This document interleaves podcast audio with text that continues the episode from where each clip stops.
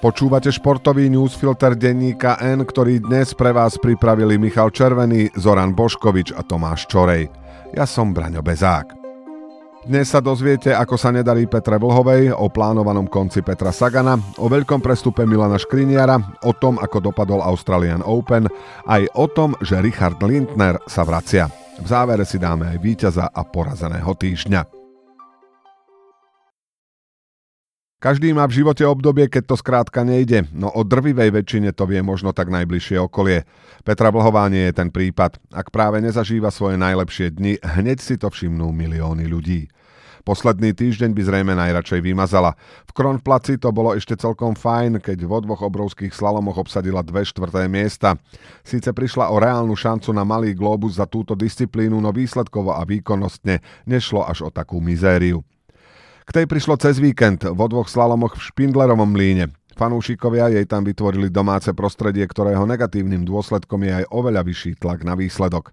V sobotu ešte skončila štvrtá, no v nedeľu obsadila 13. priečku, čo bol jej najhorší výsledok v slalome za posledných 5 rokov. Navyše Mikaela Šifrinová už má istý malý globus za túto disciplínu. V sobotu preteky vyhrala, v nedeľu skončila druhá. Čo sa deje? Keď začiatkom januára vyhrala slalom vo Flachau, vyzeralo to, že prelomila akúsi psychologickú bariéru.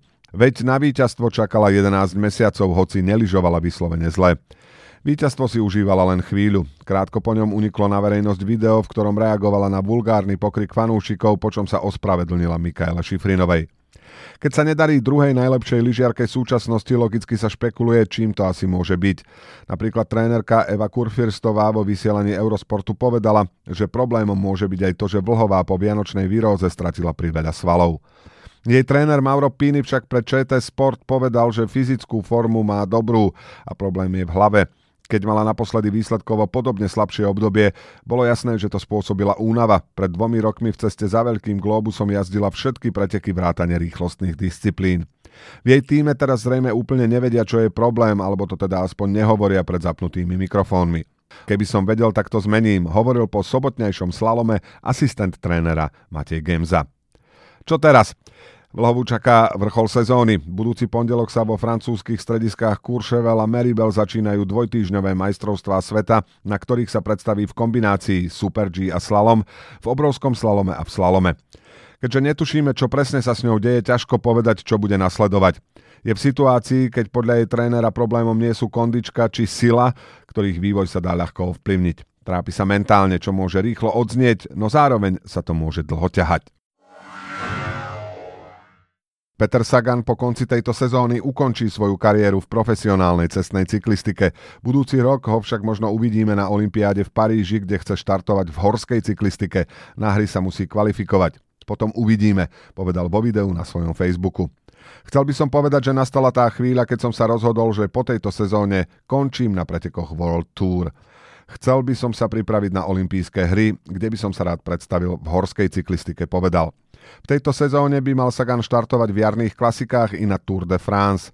V roku 2024 by mal súťažiť hlavne v horskej cyklistike. Ak na konci tohto roka predlží zmluvu s Total Energies, môžeme predpokladať, že sa ojedinele objaví aj na niektorých cestných pretekoch mimo série World Tour. Vždy som hovoril, že chcem ukončiť kariéru na horskom bicykli, pretože na horskom bicykli som ju začal. Zároveň som nikdy nechcel pretekať do veku 40 alebo 50 rokov, uviedol Sagan, ktorý v horskej cyklistike súťažil aj na olympijských hrách 2016 v Rio de Janeiro, kde obsadil 35. miesto. Sagan končí potichu. Po prekročení 30 už nebol takým cyklistom, akého sme poznali dovtedy, čo je prirodzené, keďže s vekom ubúdajú rýchle svalové vlákna na úkor pomalých.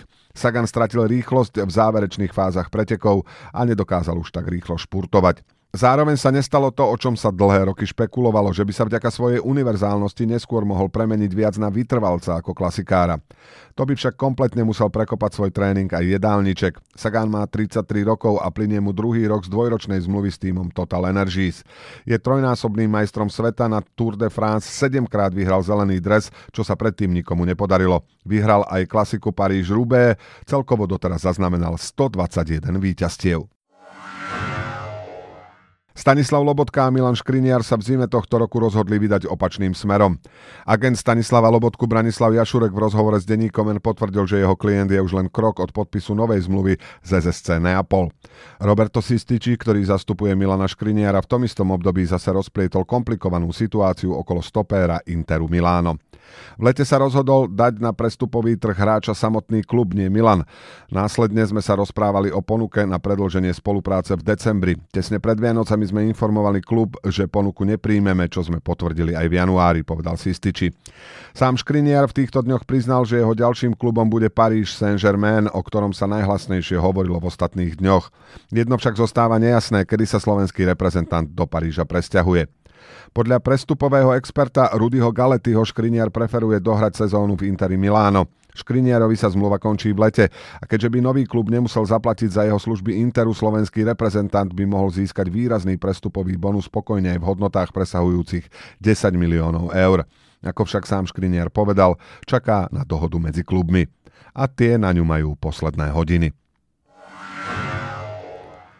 Po minuloročnej prestávke, keď sa v Lani odmietol dať zaočkovať a následne ho deportovali z krajiny, sa Novak Djokovic vrátil na Australian Open. V Melbourne nemal konkurenciu a na celom turnaji prehral iba jeden set.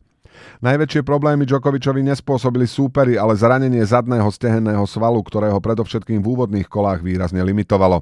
Srb aj vďaka riskantnejšej hre netrávil na kurte tak veľa času a v záverečných zápasoch pôsobil uvoľnenejším dojmom. V inak vyrovnanom finále proti Stefanovi Ciciprasovi zvládol lepšie kľúčové okamihy a aj vďaka dvom vydareným tiebreakom zvíťazil už v troch setoch. Po jeho skončení sa počas jednej zo svojich najemotívnejších osláv za posledné roky rozplakal.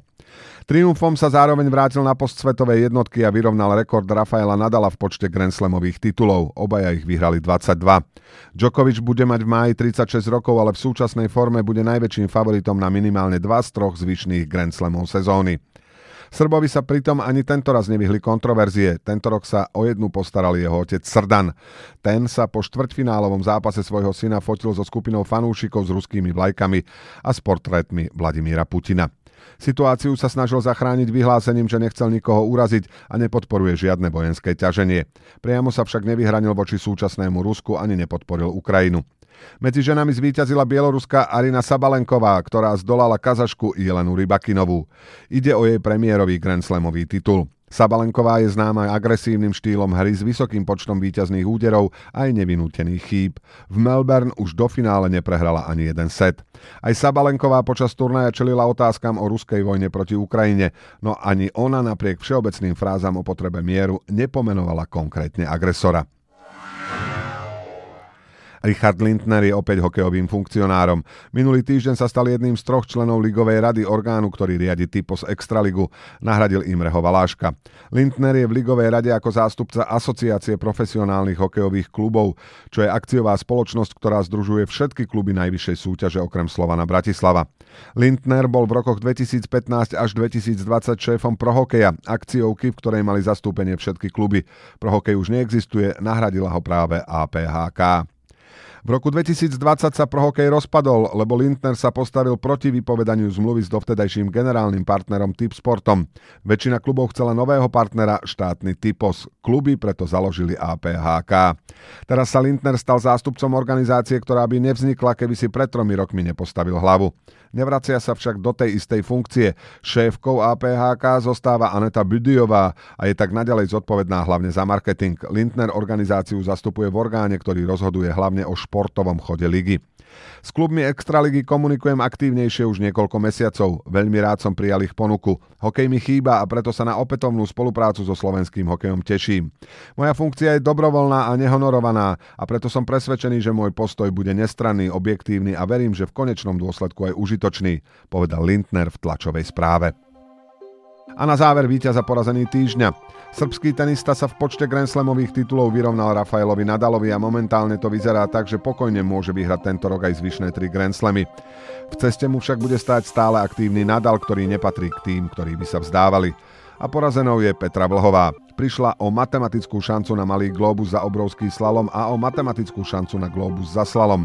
Za víťazkou tak nezaostávala roky.